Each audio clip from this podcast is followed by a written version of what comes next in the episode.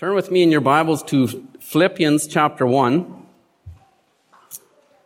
I've been uh, working through the book of Philippians and we're up to verse 27 today, starting in verse 27 to 30.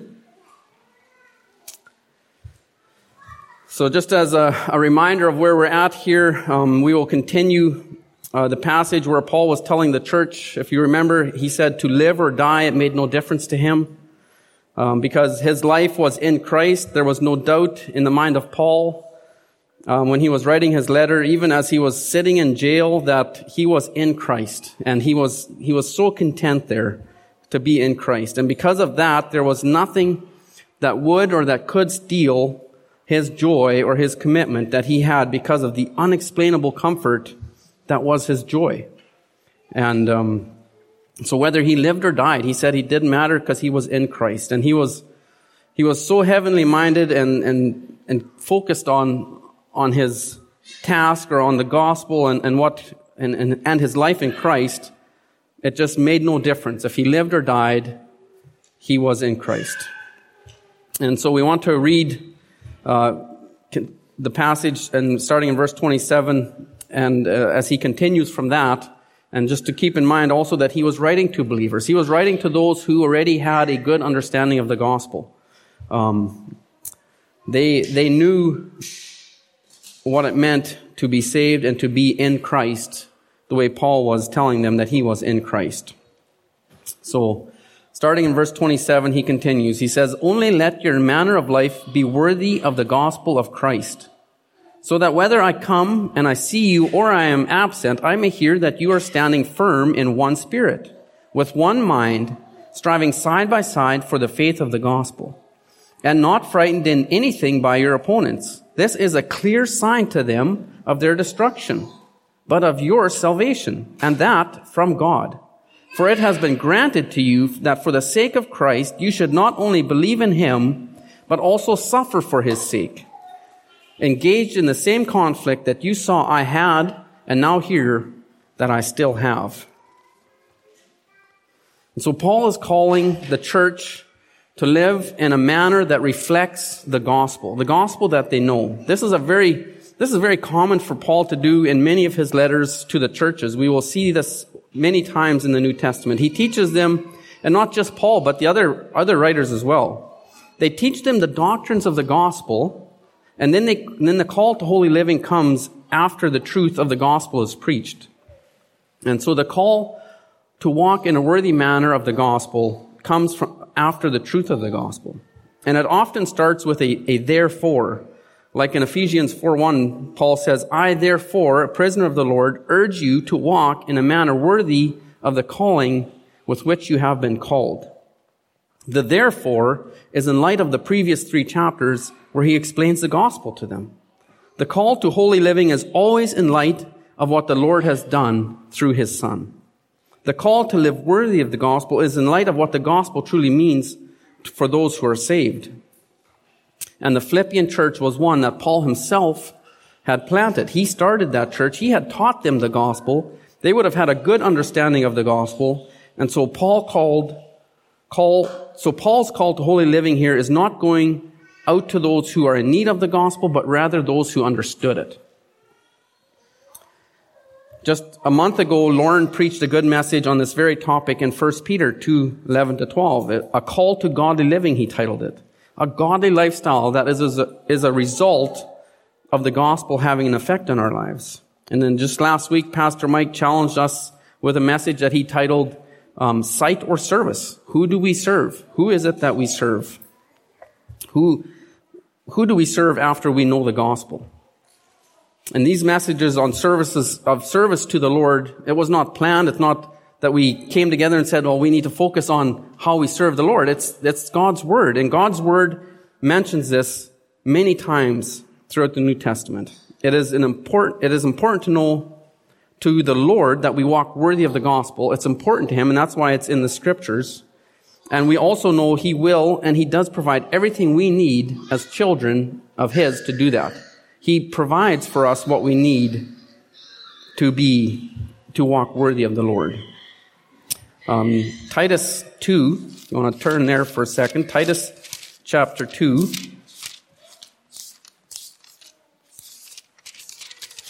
Verses 11 to 13, he says, For the grace of God has appeared, bringing salvation for all people, training us to renounce ungodliness and worldly passions, and to live self-controlled, upright, and godly lives in the present age, waiting for our blessed hope, the appearing of the glory of our great God and Savior, Jesus Christ. And so it is the grace of God that has brought salvation. It is by, it is by the grace of God that we are being trained to live self-controlled, upright, and godly lives. It's not because it will give us some glorious life on earth, but because we have a living and a blessed hope of being with our Lord and Savior, Jesus Christ. It is a future hope to be with Him for all of eternity. And so we know Christ as our Lord. If we know Christ as our Lord and Savior, we are called to walk in Him, to walk in that. Colossians 2 6 says, Therefore you, as you receive Christ Jesus, the, the Lord, so walk in Him. And so time and time again, we see this call to holy living in God's Word. And but we must remember the call to live worthy of the gospel is not in some way to earn our salvation or in some way to add to the work of Christ to save us. Never, never does it call us to live worthy to some way add to what Christ has done. It is always a call to live holy because we are as new creations in Christ. We are new creations, and this is why it's so critical that we have the gospel right. The foundation of the gospel must be accurate and it must be right and we must have it clear. And um, the good news, the book that we give to our, our visitors, our guests that come here, and the book that we have all received from the church would be one that I would recommend that we all read because it helps to keep it clear and then we're all clear on what it is that we profess. It is important to know the gospel and it, we, and it is important to know it as the Word of God teaches it. Not as we think it might be, but as the Word of God teaches it. Mike Riccardi calls the book of Philippians the gospel driven life. The gospel driven life. A gospel driven life is a good way to explain it. Explain this call to her, to, to living a worthy, to living worthy of the gospel because the gospel is what compels or drives the believer to live in a manner worthy of it. It is the gospel that does that. And when we have the correct understanding of the gospel, it will drive us to live in a worthy manner of the gospel.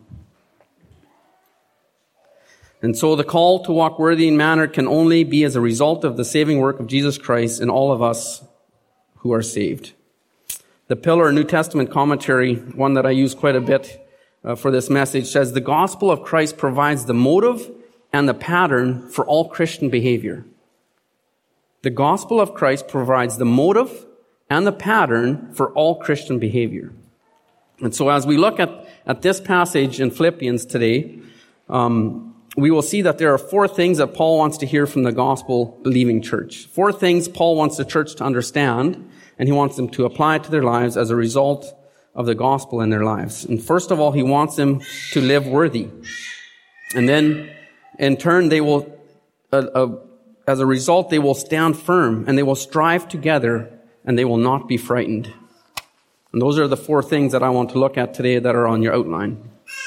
And so starting, starting in verse 27, then he says, only, only let your manner of life be worthy of the gospel of Christ so that whether I come and see you or I am absent, I may hear of you that you are standing firm in one spirit, with one mind, striving side by side for the faith of the gospel.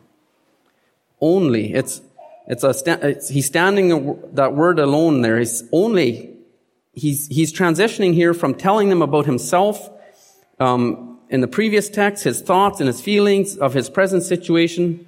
Uh, in verse 25, he says he was convinced that he would come to them again and see them. And then here in verse 27, he switches from himself to the congregation who would be reading this letter.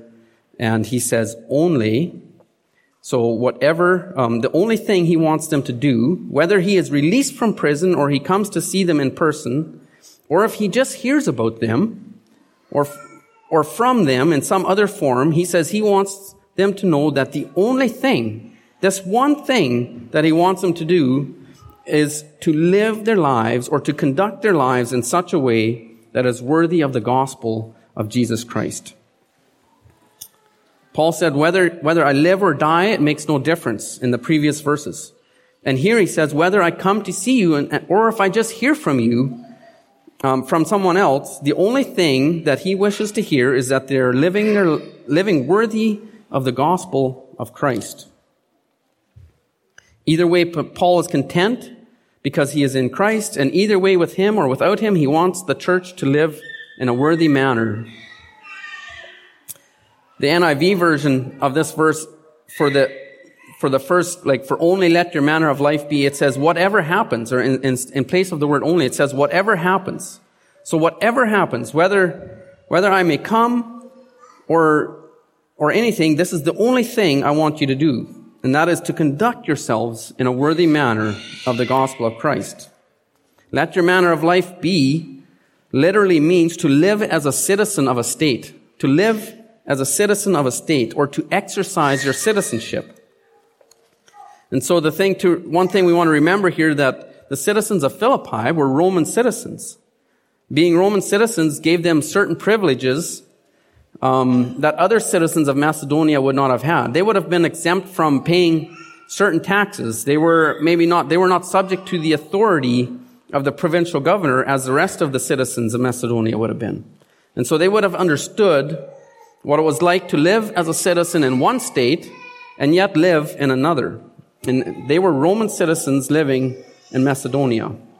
And it makes sense then that they would have understood what Paul was saying to them when he said, let your manner of life be worthy of the gospel. Live as citizens in heaven while here on earth. They as believers would have understood that their life, that, that they are to live as heavenly citizens. And so he's saying here, the only thing I want to hear from you is that you are behaving as citizens worthy of the gospel. In chapter 3 of the same letter, in verse 20, Paul says, Our citizenship is in heaven, and from it we await a Savior, the Lord Jesus Christ. And so Paul believes them to be citizens of heaven. He, he, he knows he's a citizen of heaven, then when we go back to 127, we can see that in order for them to conduct themselves in a manner worthy of the gospel, which has saved them, then they should live on earth as citizens of heaven, that they already are. That God word, God's word tells them they are. Because in his mind, in the mind of Paul, and this should be the mind of every believer, that when Christ has by his grace saved us, we become citizens of heaven we become citizens of heaven. And to, to see this, we want to just uh, look at a few passages. Turn with me to Ephesians 2.19. Ephesians chapter 2, verse 19, starting at 19. Here he says, So then, you are no longer strangers and aliens, but you are fellow citizens with the saints and the members of the household of God, built on the foundation of the apostles and prophets, Christ Jesus being the cornerstone in whom the whole structure, being joined together, grows into a holy temple in the Lord. In him you are being built together into a dwelling place for God by the Spirit. But this, it was that, that second line there that says, but you are fellow citizens with the saints and the members of the household of God. And so we just see a clear picture of how it is through Christ that we become citizens of heaven. It is in Christ that we become fellow citizens of the household of God. And if then we are citizens of the household of God, should we then not walk worthy of being a citizen? Should we not walk in a worthy manner of that citizenship? As believers, we are a privileged people, and there's nothing that can separate us from the love of God. Romans 8:39. And so then we can with all confidence live as heavenly citizens here on earth. There is no trial that can separate us and no hardships that can keep us from our heavenly kingdom that is to come. Turn with me to Romans, Romans 8. Romans 8, and here we will read of another reason why we have become citizens of heaven. Romans 8, verse 14. It says, For all who are led by the Spirit of God are sons of God.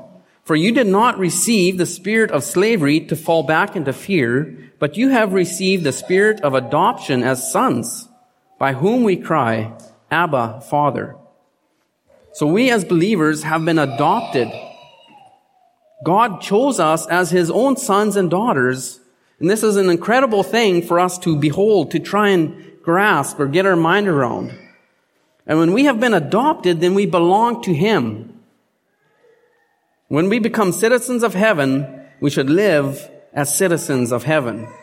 It is a, it is a gift that has been granted to us.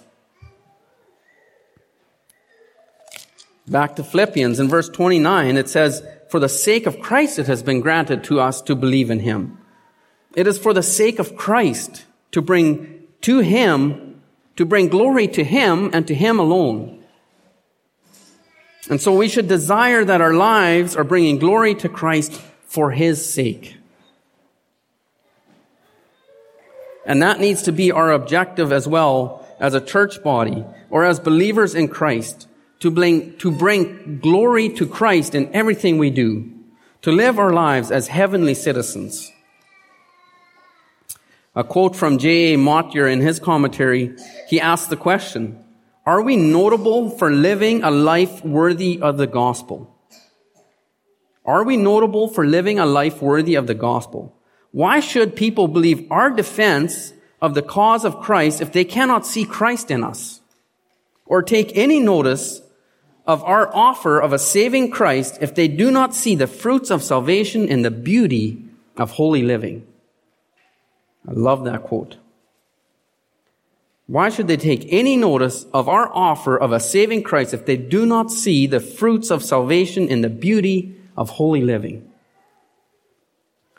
Do our lives show the effects of Christ having saved us? Do our lives reflect our heavenly citizenship that is worthy of the gospel of Christ. And this is what Paul longed to hear. This is what he longed to hear from the Philippians church. And I would suggest that, that any true shepherd of God's people would long to hear about his own congregation. And if Paul comes back to Philippi, or if he hears about them in, in some, from someone else, he wants them to hear that they are standing firm against the persecution that they will experience, like he had in the past. And, and he says, as he states in verse 29, he has, he has experienced persecution in the past in Philippi, and he is presently experiencing persecution, and he wants to hear that they are standing firm and bringing, living in a worthy manner for the, for their faith of the gospel when they are being persecuted. So daily living as heavenly citizens.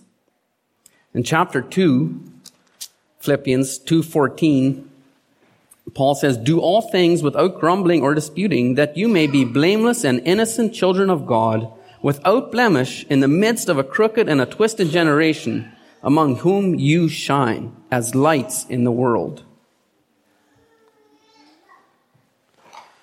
Colossians 1:10 says that walking in a worthy manner of the Lord is living a life fully pleasing to God bearing fruit in every good work and increasing in the knowledge of God. Bearing fruit in every good work and increasing in the knowledge of God. When the church of God does not walk in a worthy manner, we diminish the gospel. Then the church becomes stale and it is not that beacon of light in the dark world anymore. MacArthur says, when the unsaved look at the church, and do not see holiness, purity, and virtue, there appears to be no reason to believe the gospel it proclaims. When they don't see holiness, purity, and virtue, there appears to be no reason to believe the gospel that it proclaims. Do we do a good job of showing the world that conducting ourselves in a worthy manner of the gospel looks like, what that looks like? The gospel is the good news. The good news that Christ died for our sins. He was buried and he rose from the grave. He defeated death and is interceding for the believers at the right hand of God. He paid for the sins of everyone who will ever believe and trust in him for their salvation. 2 Corinthians 5:17 says if anyone is in Christ he is a new creation. The old has passed away behold the new has come. Are we conducting ourselves as the new creations we are in Christ? This is the only thing that mattered to Paul when he wrote to the Philippians. It is the only thing that should matter to all who believe. And as a result of living worthy of the gospel, then, they will also stand firm in one spirit and one mind. And so number two then is standing firm or stand firm in one spirit with one mind, striving side by side for the faith of the gospel. He says, stand firm against the opposition. He goes on in, in verse 28 to say, and not frightened in anything by your opponents. We will look at, we will look at that. We will look at not being frightened a little later, sorry. We will look at that, but this helps us to see that Paul wants them to stand firm against opposition. He's speaking of being opposed for their faith. That is the context here. And so a firm standing church will be one that is in one spirit, with one mind, striving side by side for the faith of the gospel. In 1 Corinthians 16, 13, Paul says, Be watchful, stand firm in the faith, act like men, be strong. Let all that you do be done in love. And so standing firm would be like a soldier holding the line in a battlefield, never moving even an inch for the enemy. No conceding whatsoever. Standing firm for the gospel. The saving grace that has caused us to be born again, it has caused us to become citizens of heaven. And as heavenly citizens, we are to not give an inch to the world. We are to serve Christ and Christ alone. In Galatians 5.1 it says, For freedom Christ has set us free. Stand firm therefore and do not submit again to a yoke of slavery. And here they are to stand firm against the works of the flesh. That's the context there. He was addressing the ones who were trying to say circumcision was a requirement for salvation. We are to stand firm against the works of man. There were those who were trying to push a works-based salvation. They said circumcision was needed in order to be saved. Paul said, no, no, stand firm against such lies. In Galatians 2.15, we read, we ourselves are Jews by birth and not Gentile sinners, yet we know that a person is not justified by works of the law, but through faith in Jesus Christ. And we also have believed in Christ Jesus in order to be justified by faith in Christ and not by works of the law, because of the works of the law, because by the works of the law, no one will be justified. We are to stand firm against the works of the law.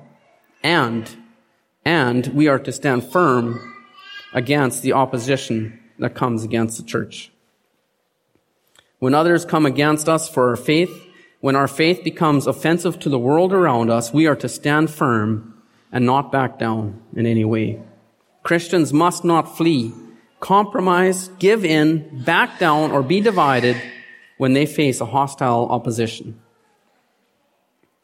And Paul, towards the end of this letter, in chapter 4, verse 1, he pleads with the Philippian church. He says, Therefore, my brothers, whom I love and I long for, my joy and my crown, stand firm thus in the Lord, my beloved. Stand firm. He's urging them. He's pleading with them. To stand firm is a military term. It is in the middle of opposition, do not back down. And the only way that we can do that is to, st- to stand firm against opposition is if we are convinced of the cause that we are fighting for. And the gospel should be the reason enough for the believer to stand firm. Convinced to the point where we will not back down for anything, we need to stand for the truth of the gospel, the truth of God's word, whatever the cost. And by standing firm, it is a lot, e- by, but standing firm is a lot easier if you are not standing alone, if you have someone to stand with, if there are others who stand with you, if there are those who you can trust. And so Paul does not only want them to stand firm, but he wants them to stand firm in one spirit and with one mind. He's speaking to them as a group, to the church. And, and Paul wants to hear this because from his own experience, he knows how it is, how difficult it is to stand alone. And even in this very letter, Paul praises the Lord for his, for the partnership that he has with the Philippian church. Paul took great comfort in the fact that they were with him all the way. even if they were not physically with him, but according to 225, according to 225, they had sent Epaphroditus to minister to Paul and to bring him encouragement. And we know that they were great supporters of Paul's ministry and they were faithful partners of his. And as much as this was such an encouragement for him, he also wanted to hear that of them, that they would stand firm, and he wanted to hear that they were doing it in one spirit and in one mind. And so what does it mean to be in one spirit? And God's, God's word teaches us that all believers are one in Christ. And we will look at this briefly here in Ephesians 2:18. Ephesians 2:18 and we read, we, we read this earlier, sorry, but it says, For through him we both have access in one spirit to the Father. We be, it's and through one spirit to the Father. The church is one body, and through the Holy Spirit we are one with Christ. Romans 12, verses 4 and 5.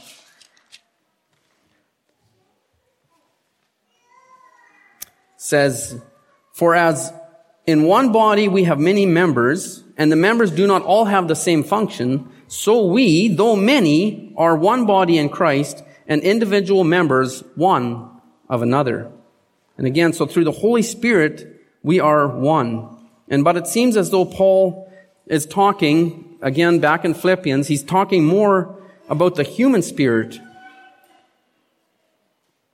Most Bible translators seem to agree on this because the, all the translations that I checked, it uses the small s in verse, um, when he says to be in one spirit, in verse 27, it is usually a small s, a lowercase s.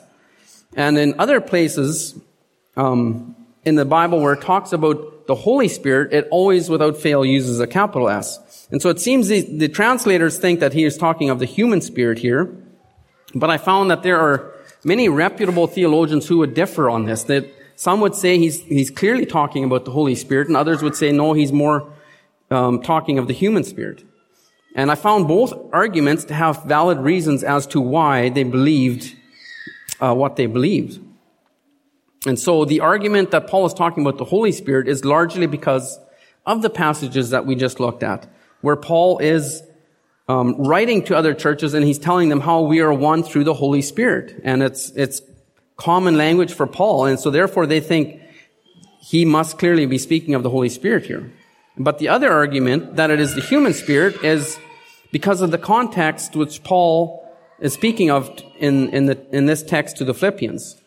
That, a, that is a, a text of personal attitudes and actions. That he must be speaking of the human spirit or the will Kind of like saying, stand firm with your heart and soul, spirit and mind. Um, and so, but I think both were valid arguments, and I, I could not firmly land on one or the other.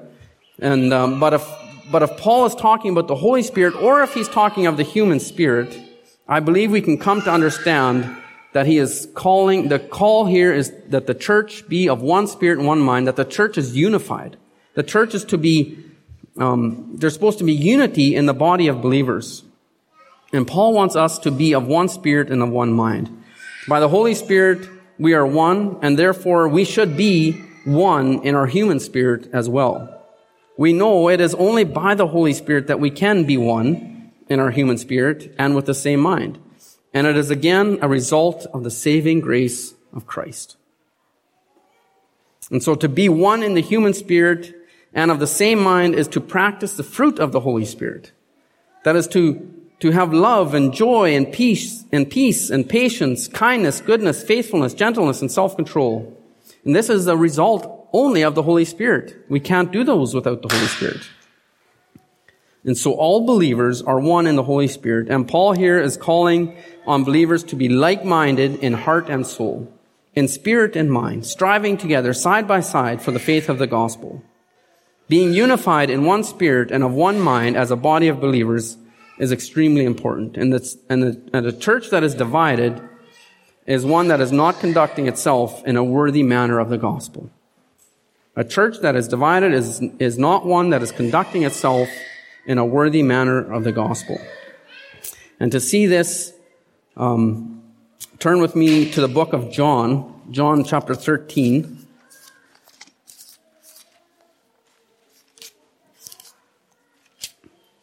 In John chapter 13, verses 34 and 35, Jesus says, A new commandment I give you, that you love one another, just as I have loved you. You also are to love one another. By this, all people will know that you are my disciples if you have love for one another. And so Jesus is speaking to his disciples here. He's speaking to his disciples just before he went to the cross. This is what he is commanding them to do as a body of believers, and that is to love one another. And by, by this, the people will know, the world will know that you are disciples of Jesus Christ. And then a few pages later in chapter 17, verse 20, he says, I do not ask for these only. This is Jesus praying to God. He says, I do not ask for these only, but I also ask for those who will believe in me through their word, that they may all be one, just as you, Father, are in me and I in you, and they also may be in us, so that the world may believe that you have sent me. The glory that you have given me, I have given to them, that they may be even, that they may be one even as we are one. This is the prayer that Jesus Christ has for each and every Christian who will ever believe in him.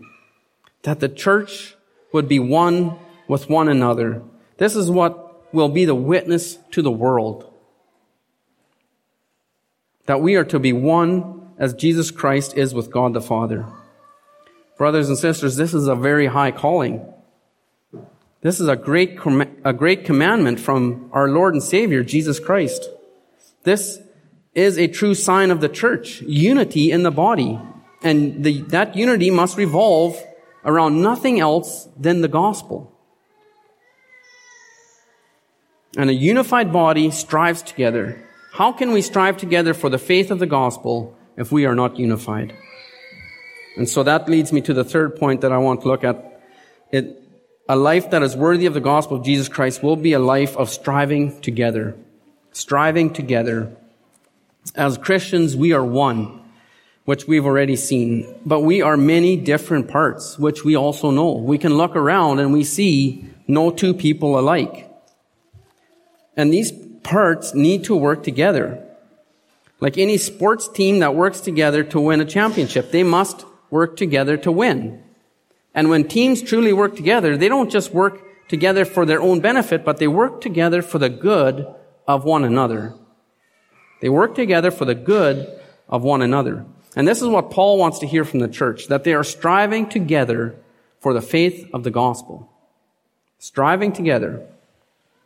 A sports team can have one or two good players, but if they are not striving together with the rest of the team, they will not be successful. They will be fighting against each other. If they don't work in unison and, and, and work and benefit from each other's strengths, they will not do well. Or maybe help others in their weaknesses. If there's parts of the team where there's weak areas, then the stronger ones need to fill in and, and help in those areas. And they will need to work together.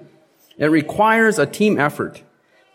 And so when Paul says to strive together, he means to compete, to work together, to compete together. And as a church, we are all different individuals. We come in all shapes and sizes and all different character traits. And there are no two the same people. And yet, we all have one thing in common as believers, and that is the faith of the gospel. It is the faith of the gospel of Jesus Christ that all true believers have in common.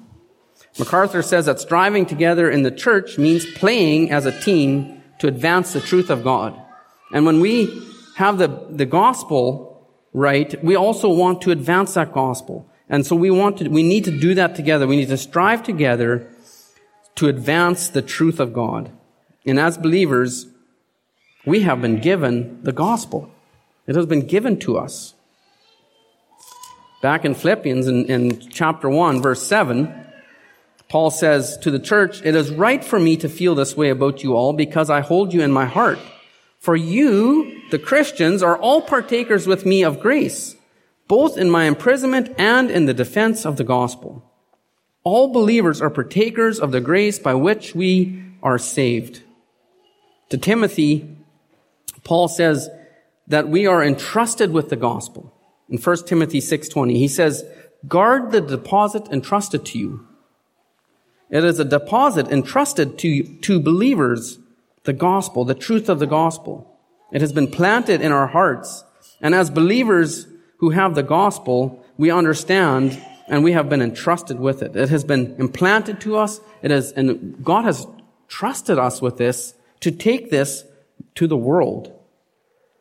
And the gospel should be that one thing that should cause us all to strive together to advance the gospel.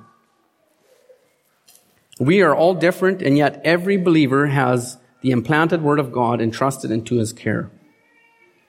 When we don't focus on striving together for the good of, the, of each other or for the good of the gospel, then we become, in a sense, a useless team as a church body. When we focus on dislikes, on character traits of each other, rather than the gospel truth or the, the, the being of one spirit and one mind, then we become ineffective. We are no longer a team. And so our focus must be on the faith of the gospel. We have been entrusted with it, and we must work together to effectively bring it to the world, the gospel to the world. We must be unified in it. We must be unified in the gospel. We must walk shoulder to shoulder, striving together like a championship team. They don't leave anyone behind. They take everyone with them and they walk together. But when a champion team works for a common goal, they want the same for one another. Then they become an unstoppable force. When they really become unified, then they can start advancing. Then there is nothing that can stand in their way. Their confidence becomes unshakable, even through valleys and through hard times. The confidence in the gospel is what needs to carry us through. And so to be striving together must mean that we are striving together for the faith of the gospel and not for our, for our good only, but for the good of our brothers and sisters. It has to involve all of us. We must remain focused on the task at hand. The gospel must not leave our sight. It must be what compels us forward. It must be the gospel that keeps us unified as a church. And the gospel is what all Christians have in common. The gospel is our motiv- motivation to strive together for the faith, to keep one another from stumbling, to help one another in hard times, to be there for each other when opposition comes against our faith. So striving together in one spirit and of one mind ad- advances the gospel, but it also stops the world from gaining ground against it. It keeps the devil from influencing the church. Striving for the gospel keeps us focused on the task at hand to know Christ and to make him known. And this obviously does not mean that opposition won't come. In fact, the opposite is true according to 2 Timothy 3:12. It says, "Indeed, all who desire to live a godly life in Christ Jesus will be persecuted." They will be persecuted. And so Paul is saying he wants to hear that they are living in a worthy manner with one spirit and one mind, striving together side by side, shoulder to shoulder, caring for one another, loving one another. Because persecution will come. If you desire to live godly, you will be persecuted. And again, in the beginning of Ephesians 4, it says that believers are to bear with one another in love, eager to maintain the unity of the Spirit in the bond of peace. And so opposition will come against a godly church a church that is striving together for the sake of Christ and the gospel. But Paul gives them one thing to keep in mind as they go forward. He says, do not be frightened by your opponents. He wants them to strive together, to be unified in their fight for the gospel, but he also says, don't be frightened. That is number four. Do not be frightened. When the church stands together, there is no need to fear our opponents. When we are unified, we have no need to fear. There is strength in numbers. Paul says, do not be frightened in anything by your opponents. And the first reason why we don't need to be frightened by our opponents is because we have God's own word telling us that there is nothing that can separate us from Him, which we looked, which I mentioned earlier, Romans 8, 38 to 39. For I'm sure that neither death nor life, nor angels, nor rulers, nor things present, nor things to come, nor powers, nor height, nor depth, nor anything else in all of creation will be able to separate us from the love of God in Christ Jesus our Lord. There is nothing that can separate us. But second reason why we would not need to be frightened is because when we are not frightened and we are secure in our faith, it becomes a sign of destruction to the opponents, but to the believer, it is a sign of true salvation. Verse 28, and not frightened in anything by your opponents. This is a clear sign to them of their destruction, but of your salvation, and that from God. When we show that we are not frightened by those who are opposed to the gospel, it shows them that they are indeed heading for destruction. And maybe the best way to try and understand this, what Paul is saying here, it's um, like a bully who comes and he bullies someone, or he tries to intimidate someone. They look for a reaction, and when they when they can scare you and get you, they get some sick or twisted sense of gratification from it. But when they get no response, it only makes them look bad. It only, everything, if they're the ones that are trying to, to intimidate or bully, it makes them look bad when they get no reaction. It only makes them look tough if it works. But if they get no response, it only makes them look bad. And if we can show no fear to those who come against us for our faith, it only makes them look bad. It brings destruction on them only. It, be, it, it turns it around on them and they get to see themselves. But the exact opposite happens for the believer who is not frightened by their opponents. That becomes a true sign of salvation from God. Only someone who has hope of an eternal home with Christ for all of eternity can truly stand without fear when suffering for the sake of Christ.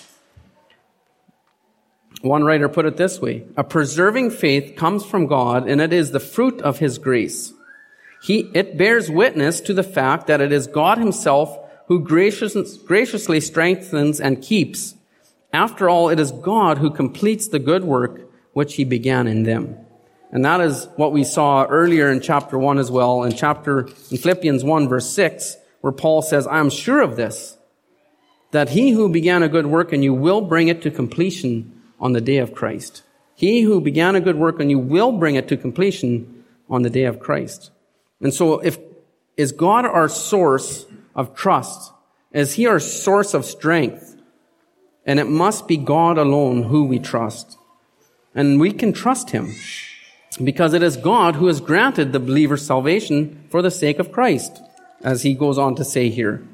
For it has been granted to you for the sake of Christ that you should not only believe in him, but also suffer for his sake.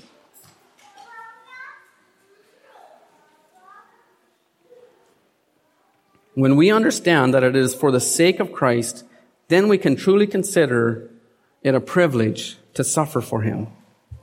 Many times through the New Testament, we can read that the apostles considered it a privilege to suffer for the name of Christ.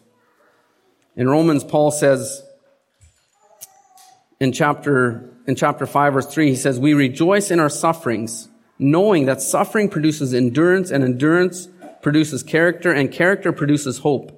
And hope does not put us to shame because God's love has been poured into our hearts through the Holy Spirit who has been given to us.